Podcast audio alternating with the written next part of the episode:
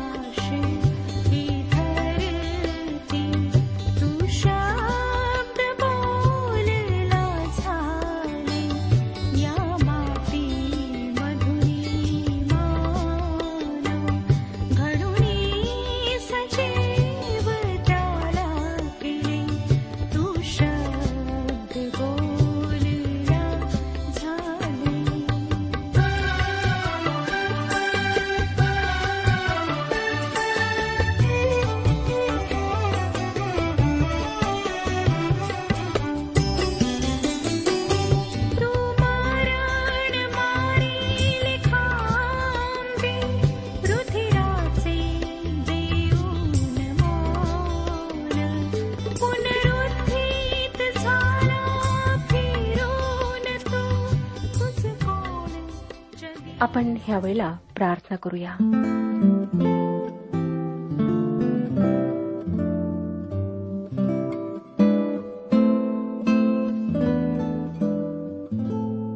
आमच्या प्रेमळ स्वर्गीय पित्या तू आम्हाला ख्रिस्तावरच्या विश्वासाद्वारे तुझे पुत्र व कन्या होण्याचा अधिकार दिलास याबद्दल आम्ही तुला लाखोलाख धन्यवाद देत आहोत.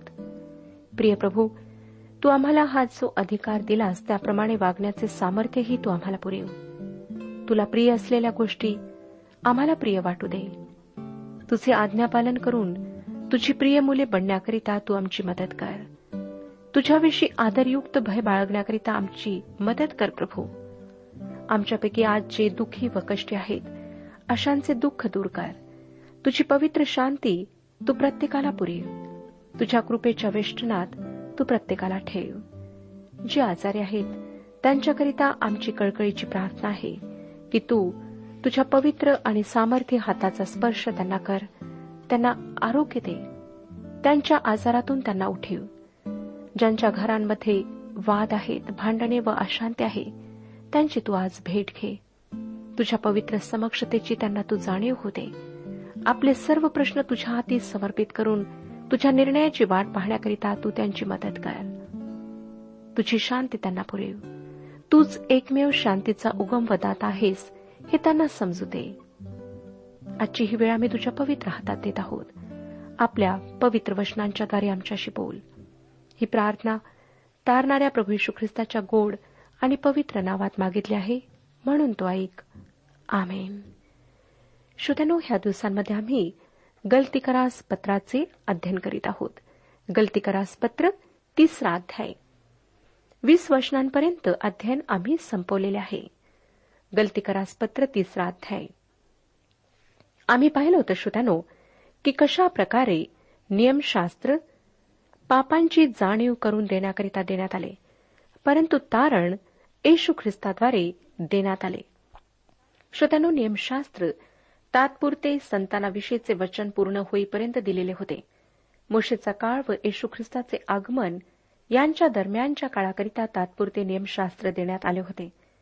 योहानकृ शुभवर्तमान पहिला अध्याय आणि सतरावं वचन आम्हाला सांगतं नियमशास्त्र मोशेच्या द्वारे दिले होते. कृपा व सत्य ही येशू ख्रिस्ताच्या द्वारे आले. संतती येईपर्यंत म्हणजे येशू ख्रिस्ताचे आगमन होईपर्यंत नियमशास्त्र देण्यात आले होते. गलतीकरास पत्र तिसरा अध्याय एकोणीसावं वचन आम्ही मागच्या कार्यक्रमामध्ये वाचले आणि त्यात आम्ही पाहिले की नियमशास्त्र उल्लंघने ठरविण्याकरिता लावून दिले होते. ते पाप दूर करण्यासाठी नव्हे तर पाप दाखवून देण्याकरिता देण्यात आले होते. मानवाला पापापासून दूर ठेवण्याकरिता नियमशास्त्र देण्यात आले नव्हते. कारण पाप तर जगात आदम व हवेच्या पतनापासूनच आहे. नियमशास्त्र यासाठी देण्यात आले की त्याच्या आरशात पाहताना मनुष्याला तो परमेश्वरासमोर किती अपराधी दैहिक व घृणास्पद पापे आहे हे दिसावे. जो प्रामाणिक माणूस नियमशास्त्रात पडलेले स्वतःचे रूप पाहतो त्याला स्वतःचा अपराध दिसून येतो. सर्व मानवजातीला पापी ठरविण्यासाठी नियमशास्त्र देण्यात आले नाही तर मानवजातीचा पापी स्वभाव दाखवून देण्यासाठी नियमशास्त्र देण्यात आले. मानव पाप करतो म्हणून पापी नाही तर त्याचा मूळ स्वभावच पापी आहे म्हणून तो पाप करतो. माणूस खोटारडा आहे म्हणून तो खोटे बोलतो. नियमशास्त्र आम्हाला यासाठी दिले आहे की आम्ही पापी आहोत हे आम्हाला दिसावे आणि आम्हाला देवासमोर मध्यस्थाची गरज आहे हे समजावे. एकविसावं वचन वाचूया. गलतीकरास पत्र तिसरा अध्याय. एकविसावे वचन. तर मग नियमशास्त्र देवाच्या वचनाविरुद्ध आहे काय? कधीच नाही. कारण जीवन देण्यास समर्थ असे नियमशास्त्र देण्यात आले असते तर नित्यमत्व खरोखरच नियमशास्त्राने प्राप्त झाले असते. श्रोत्यांनो प्रश्न हा आहे की नियमशास्त्र देवाच्या अभिवचनाविरुद्ध आहे काय? पॉल अगदी ठामपणे म्हणतो असे न हो. म्हणजे तसे ते नाही. म्हणजे जर दुसऱ्या एखाद्या मार्गाने देवाला पापी मानवाला मुक्ती देता आली असती तर देवाने तसे केले असते. एखाद्या नियमाच्या पालनाने तसे झाले असते तर देवाने तसे होऊ दिले असते. गलतीकरास पत्र तिसरा अध्याय बावीसावं वचन पहा काय सांगतं? तरी शास्त्राने सर्वांस पापामध्ये कोंडून ठेवले आहे. ह्यात उद्देश हा की विश्वास ठेवणाऱ्यांना येशू ख्रिस्ताच्या विश्वासाने जे अभिवचन आहे ते देण्यात यावे. पॉल आम्हाला सांगत आहे की नियमशास्त्र मनुष्याला त्याच्या पापांची जाणीव करून देते आणि त्याच्या पापासाठी त्याला मरणदंडाची शिक्षा ठोठावते. जो आत्मा पाप करेल तो मरेल हे आम्हाला सांगण्यात आले आहे. पवित्र शास्त्र सर्वांना पापी घोषित करते. ह्याचाच अर्थ सर्व मरणार. मग कशाची आवश्यकता आहे? जीवनाची. नियमशास्त्र मृत्यूचा दंड घोषित करते. ते फक्त हेच करू शकते. कारण पापाचा शेवट मृत्यू आहे म्हणून सर्व एकाच समान पातळीवर आहेत. स्तोत्रसंहिता चौदावा अध्याय आणि तिसरं वचन सांगतं सत्कर्म करणारा असा कोणी नाही एकही नाही. म्हणजे मानवजात मुळातच पापी आहे. या गोष्टीचे ज्ञान प्राप्त झाल्यावर तरी मनुष्याने जे त्याला नियमशास्त्राद्वारे प्राप्त झाले नाही त्या अभिवचनाकडे वळावे अशी अपेक्षा आहे. जे नियमशास्त्राच्या पालनाद्वारे मिळत नाही तर वचनाच्याद्वारे मिळते ते अधिक हवेसे वाटणारे आहे. अपरिहार्य आहे. नियमशास्त्राचा हेतू हा आहे की त्याद्वारे मनुष्याला त्याची पतित स्थिती समजावी व त्यामुळे तो देवाच्या येशू ख्रिस्ताद्वारे व्यक्त झालेल्या कृपेकडे वळावा. श्रोत्यानो गलतीकरांना चुकीचे मार्गदर्शन करणाऱ्या यहुदीवाद्यांच्या मतानुसार नियमशास्त्र वचन रद्द करते आणि वचनावर मात करते. परंतु पौलाने नियमशास्त्राचे खरे कार्य दाखवून दिले आहे ते हे की वचन अधिक दृढ करावे व ते अपरिहार्य करावे म्हणून तो म्हणतो नियमशास्त्राचा उद्देश हा आहे की जे विश्वास ठेवतात त्यास येशू ख्रिस्तावरच्या विश्वासाने जे वचन ते मिळावे.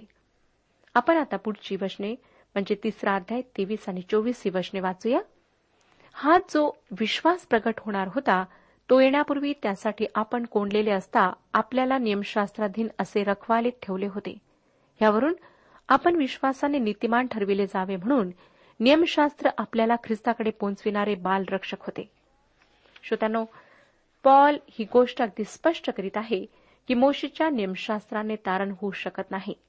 रोमकरासपत्र चौथा अध्याय आणि पाचव्या वचनात तो म्हणतो पण जो काम करीत नाही तर अभक्ताला नीतिमान ठरविणाऱ्यावर विश्वास ठेवतो त्याचा विश्वास नीतिमत्व असे गणण्यात येतो. परमेश्वर मानवाचे मुक्तीसाठी असलेले प्रयत्न नाकारतो. आमची सर्व सत्कृत्ये देवाच्या दृष्टीने घाणेरड्या चिन्हीप्रमाणे आहेत. परमेश्वर नियमशास्त्राचे पालन किंवा कर्मकांड स्वीकारत नाही. कारण नियमशास्त्र तारण करू शकत नाही ते केवळ दोषी ठरवते. ते पाप्यांना वाचवेनाच नाही परंतु ते पापी आहेत हे त्यांना माहीत करून देण्याकरिता देण्यात आले. ते पाप दूर करीत नाही पण पाप प्रगट करते. ते पापाला दूर ठेवत नाही कारण पाप आधीच आलेले आहे. मानव एक घाणेरडा विद्रूप असा पापी आहे हे नियमशास्त्र दर्शविते. श्रोत्यानो देवाचे वचन आरशाप्रमाणे आहे. त्यामध्ये आम्हाला आमचे हुबेहूब प्रतिबिंब दिसते. नियमशास्त्र म्हणजे पवित्र शास्त्रातली पहिली पाच पुस्तके आम्हाला हे दाखवून देतात की आम्ही पापी आहोत. आम्ही देवाच्या गौरवाला उणे पडले आहोत. पॉल या ठिकाणी नियमशास्त्रासाठी बालरक्षकाची उपमा वापरतो. नियमशास्त्र बालरक्षकाप्रमाणे आहे व ते सरते शेवटी आमचा तारक आमचा उद्धारक प्रभू यशू ख्रिस्त याच्याकडे कृपेने तारण मिळविण्यासाठी पाठवते. गलती करासपत्र तिसरा अध्याय पंचवीसावं वचन पहा. परंतु आता विश्वासाचे आगमन झाले आहे म्हणून आपण ह्यापुढे बालरक्षकाच्या अधीन नाही. बालरक्षक ग्रीक शब्द पेड्यागोगॉस या शब्दाचा एक विशिष्ट अर्थ पौलाला अभिप्रेत होता. रोमी घरातील एक सेवक असा त्याचा अर्थ होतो. रोमी साम्राज्यातली अर्धी लोकसंख्या गुलामांची होती. एकशे वीस दशलक्ष लोकांपैकी साठ दशलक्ष लोक गुलाम होते. आणि एखाद्या श्रीमंत रोमी घराण्यामध्ये लहान मुलांची काळजी घेणारे गुलाम नेमलेले असत. अशा घरात मूल जन्माला आल्यानंतर ते एखाद्या गुलाम असलेल्या नौकराच्या हाती सोपून दिल्या जाई व त्या मुलाची सर्व काळजी तो नौकर घेत असे. हे मूल शाळेत जाण्याच्या वयाचे झाले की हाच नौकर त्याची शाळेची तयारी करून त्याला त्याच्या शिक्षकाकडे नेत असे. या मुलाला त्याच्या शिक्षकाकडे नेईपर्यंतची सर्व जबाबदारी त्याच्यावर असे. परंतु त्याला त्या पलीकडे काही शिकविण्याची या नोकराची पात्रता नसे. त्यालाच पॉल बालरक्षक म्हणत आहे. ख्रिस्ताकडे आम्हाला नेण्याचे कार्य बालरक्षकाप्रमाणे नियमशास्त्र करते. पुढे सव्वीसाव्या वचनात पॉल काय म्हणतो पहा?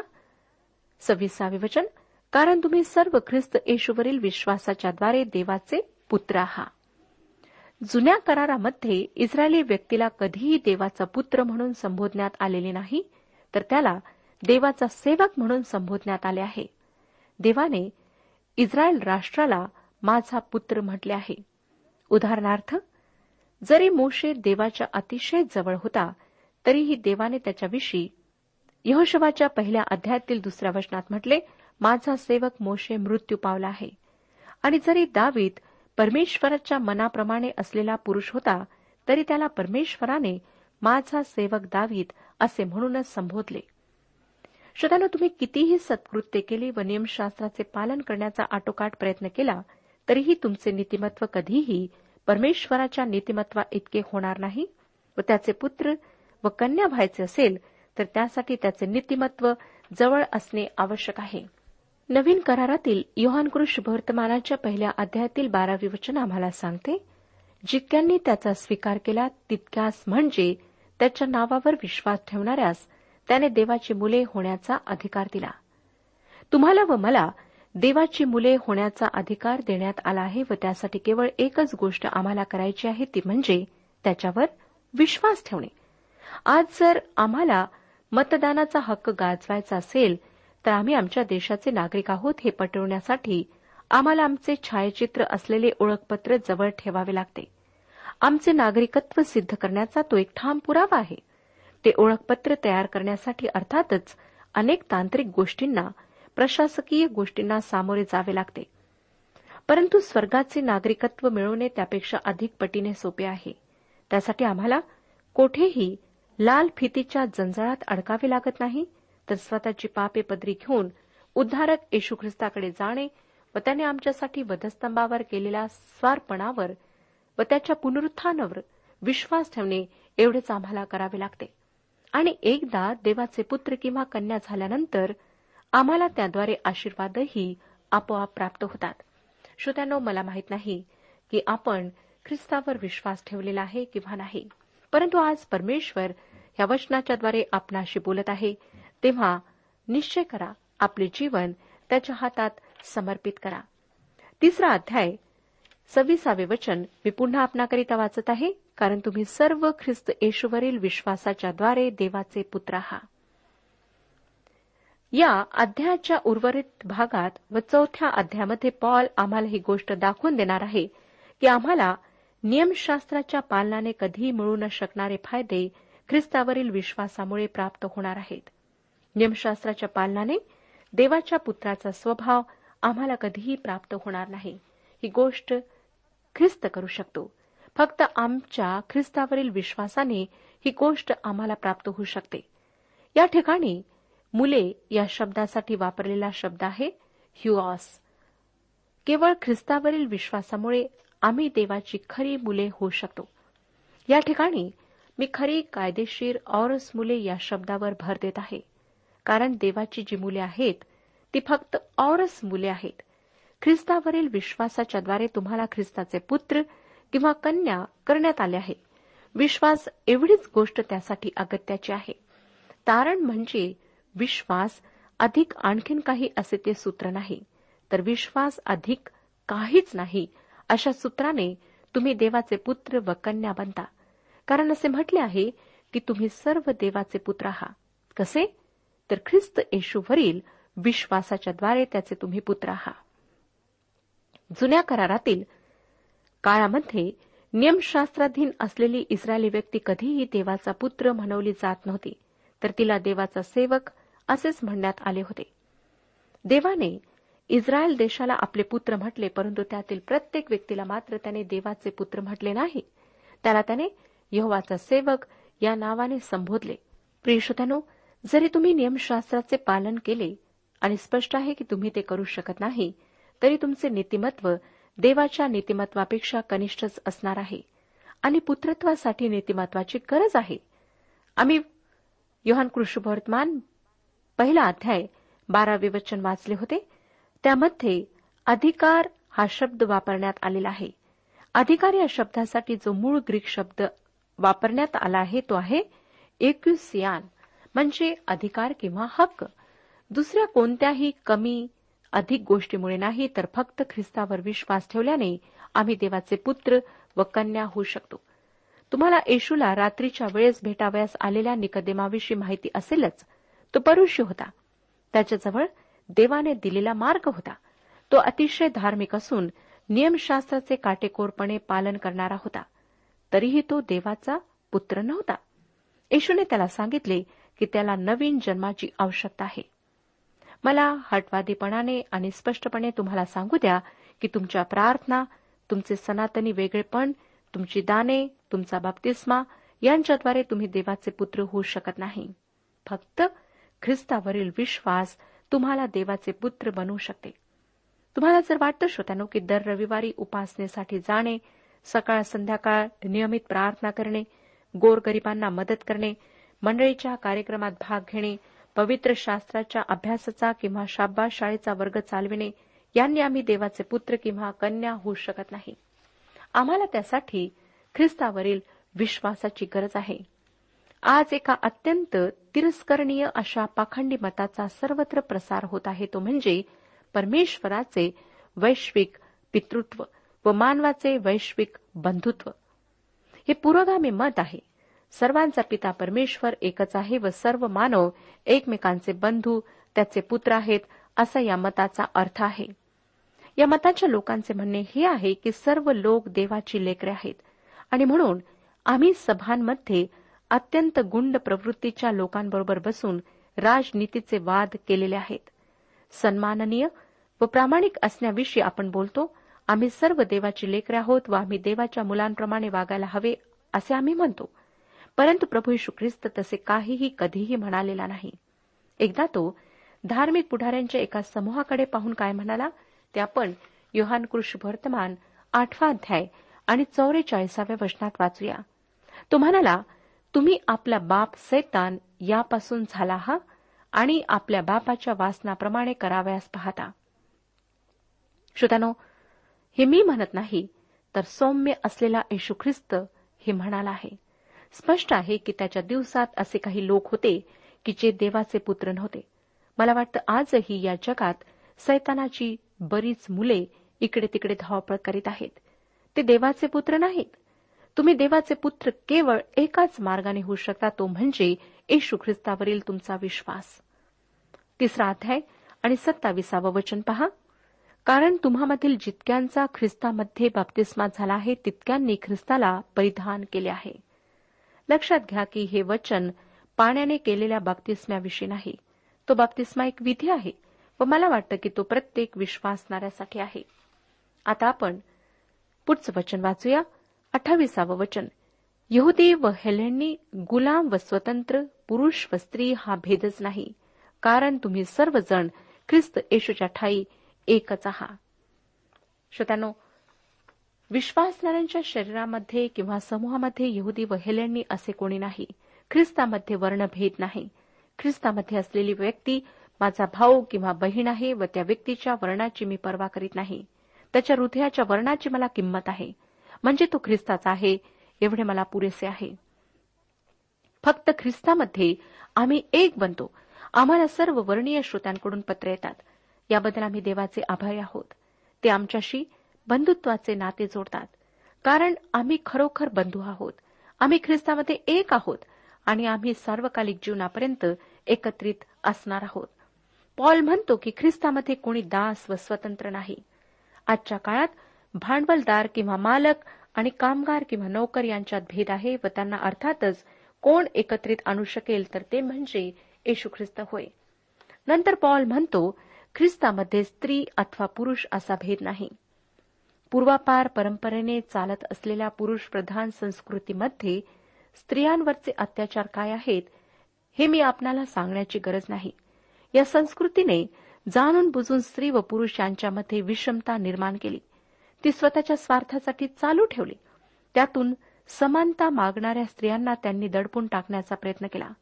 मला खात्री आहे की पंच्याऐंशी ते नव्वद टक्के कुटुंबांमध्ये स्त्रियांना विषमतेची वागणूक मिळते व त्यांना त्यांचा दर्जा दुय्यम किंवा अत्यंत कनिष्ठ असा आहे हे जतवण्यात येते. या अन्यायाच्या जाणीवतेतूनच मुक्तीची चळवळ उभी राहिली. परंतु अनेक गोष्टी सुधारण्याच्या प्रयत्नात असताना ही चळवळ चुकीच्या टोकालाही पोहोचली परंतु देवाची स्तुती असो की जे स्त्री मुक्ती चळवळीला साधले नाही ते ख्रिस्तामध्ये साध्य झाले आहे.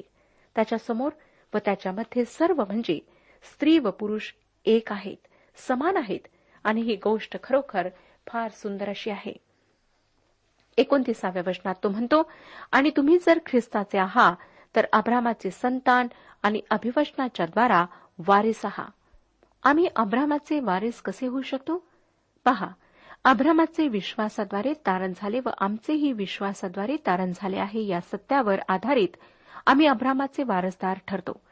अब्रामाने एक लहान प्राण्याचे अर्पण देवाकरिता आणले आणि हे अर्पण देवाच्या पुत्राच्या आगमनाचे प्रतीक होते. जो सर्वश्रेष्ठ अर्पण होणार होता त्या देवाच्या पुत्राचे प्रभू यशू ख्रिस्ताचे ते प्रतीक होते. ख्रिस्त आधीच येऊन गेलेला असल्याने आजच्या युगात मी इतिहासात मागे वळून पाहून म्हणू शकते मला जीवन प्राप्त व्हावे याकरिता दोन हजार वर्षांपूर्वी देवाचा पुत्र या पृथ्वीवर आला व तो माझ्याकरिता वधस्तंभावर मरण पावला आणि मी त्याच्यावर विश्वास ठेवते. काही वर्षांपूर्वी एका देवाच्या सेवकाला यहुदी लोकांच्या एका चांगल्या समूहाशी बोलण्याचे भाग्य प्राप्त झाले व त्यांना मी म्हणाले अब्रामाच्या संतानाशी बोलण्याचा विशेष हक्क आज मला प्राप्त झाला आहे. आणि माझे हे वाक्य ऐकून त्यांना आनंद वाटला व त्यांनी माझ्याकडे पाहून स्मितहास्य केले. नंतर मी पुढे म्हणाले कारण मी ही अभ्रामाची संतान आहे हे ऐकताच त्यांचे स्मितहास्य मावळले. खरे तर त्यांच्यापैकी अनेकांच्या चेहऱ्यावर प्रश्नचिन्ह निर्माण झाले आणि तसे साहजिकच होते कारण ते येशू ख्रिस्ताला मसिहा किंवा तारक अजूनही मानित नाहीत. ते त्याच्या येण्याची अजूनही वाट पाहत आहेत. परंतु येशू ख्रिस्त या जगाचा तारक व उद्धारक याच्यावर विश्वास ठेवल्याने तुम्ही व मी अब्रामाचे संतान व वारसदार होतो. जर आम्ही ख्रिस्तामध्ये आहोत तर आम्ही वचनाप्रमाणे अब्रामाचे संतान व वारसदार आहोत. खरोखर ही गोष्ट अद्भुत आहे. गलतीकरासपत्र याच्या तिसऱ्या अध्यात आम्ही एक फार महत्त्वाचा ख्रिस्ती सिद्धांत शिकलो. तो सिद्धांत म्हणजे विश्वासाद्वारे तारण किंवा नीतिमत्वाची प्राप्ती. आता श्रोत्यानो आम्ही चौथ्या अध्यायाचे अध्ययन सुरू करीत आहोत. या अध्यायात पौलाने विश्वासाद्वारे तारण या सिद्धांताची चर्चा पुढे चालू ठेवली आहे. चौथा अध्याय पहिलं वचन सांगतं आता मी म्हणतो की वारीस जोपर्यंत बाळ आहे तोपर्यंत तो सर्वांचा धनी असूनही त्याच्यामध्ये व गुलामामध्ये काही भेद नसतो. या ठिकाणी बाळ हा शब्द वापरलेला आहे जो गलती करासपत्र तिसरा अध्याय सव्वीसाव्या वचनामध्ये वापरलेल्या अर्थाने नाही. त्या ठिकाणी ग्रीक शब्द ह्युआस हा वापरण्यात आला आहे. त्याचा अर्थ पुत्र किंवा मुलगा असा होतो. परंतु या वचनात ग्रीक शब्द नेपिओस हा वापरण्यात आला आहे व त्याचा अर्थ बोलण्याची क्षमता पूर्ण विकसित न झालेले बाळ असा होतो. आणि म्हणून आपण वाचतो की वारीस जोपर्यंत बाळ आहे अर्थात कुटुंबातील सर्वात लहान घटक आहे तोपर्यंत तो दासापेक्षा वेगळा नाही. या गोष्टीला समजून घेण्यासाठी आम्हाला रोमी रीतिरिवाज काय होते ते पाहायला हवे. दुसरं आणि तिसरं वचन सांगतं पण बापाने ठरविलेल्या मुदतीपर्यंत तो पालकांच्या व कारभाऱ्यांच्या स्वाधीन असतो. तसे आपणही बाळ होतो तेव्हा जगातील प्राथमिक शिक्षणाच्या दास्यात होतो. श्रोतानो ह्या वचनांवर आम्ही पुढच्या कार्यक्रमात विचार करू. परमेश्वर आपला सर्वांस आशीर्वाद देऊ. आजच्या उपासना कार्यक्रमात परमेश्वराच्या जिवंत वचनातून मार्गदर्शन आपण ऐकलं. आजच्या या वचनातून आपणास काही आशीर्वाद मिळाला असेल यात काही शंका नाही. सुदैव हो, जीवनविषयक काही शंका असल्यास किंवा काही प्रश्न असल्यास किंवा काही प्रार्थना निवेदन असल्यास पत्राद्वारे आम्हाच अवश्य कळवा. आम्हाला अगदी आनंदच होईल. पत्र व्यवहारासाठी आमचा पत्ता लिहून घ्यावा. कार्यक्रम उपासना पोस्ट बॉक्स क्रमांक एक शून्य दोन बेजनबाग नागपूर पिनकोड क्रमांक चार चार शून्य शून्य शून्य चार. आमचा ईमेल ॲड्रेस आहे Marathi T T B at radio eight eight two dot com. Email address पुन्हा एकदा ऐका Marathi T T B at radio eight eight two dot com. बरं तर आता इथंच थांबूया कारण आपल्या कार्यक्रमाची वेळही संपत आलेली आहे. पुन्हा आपली भेट आपल्या पुढल्या कार्यक्रमात तोपर्यंत नमस्कार.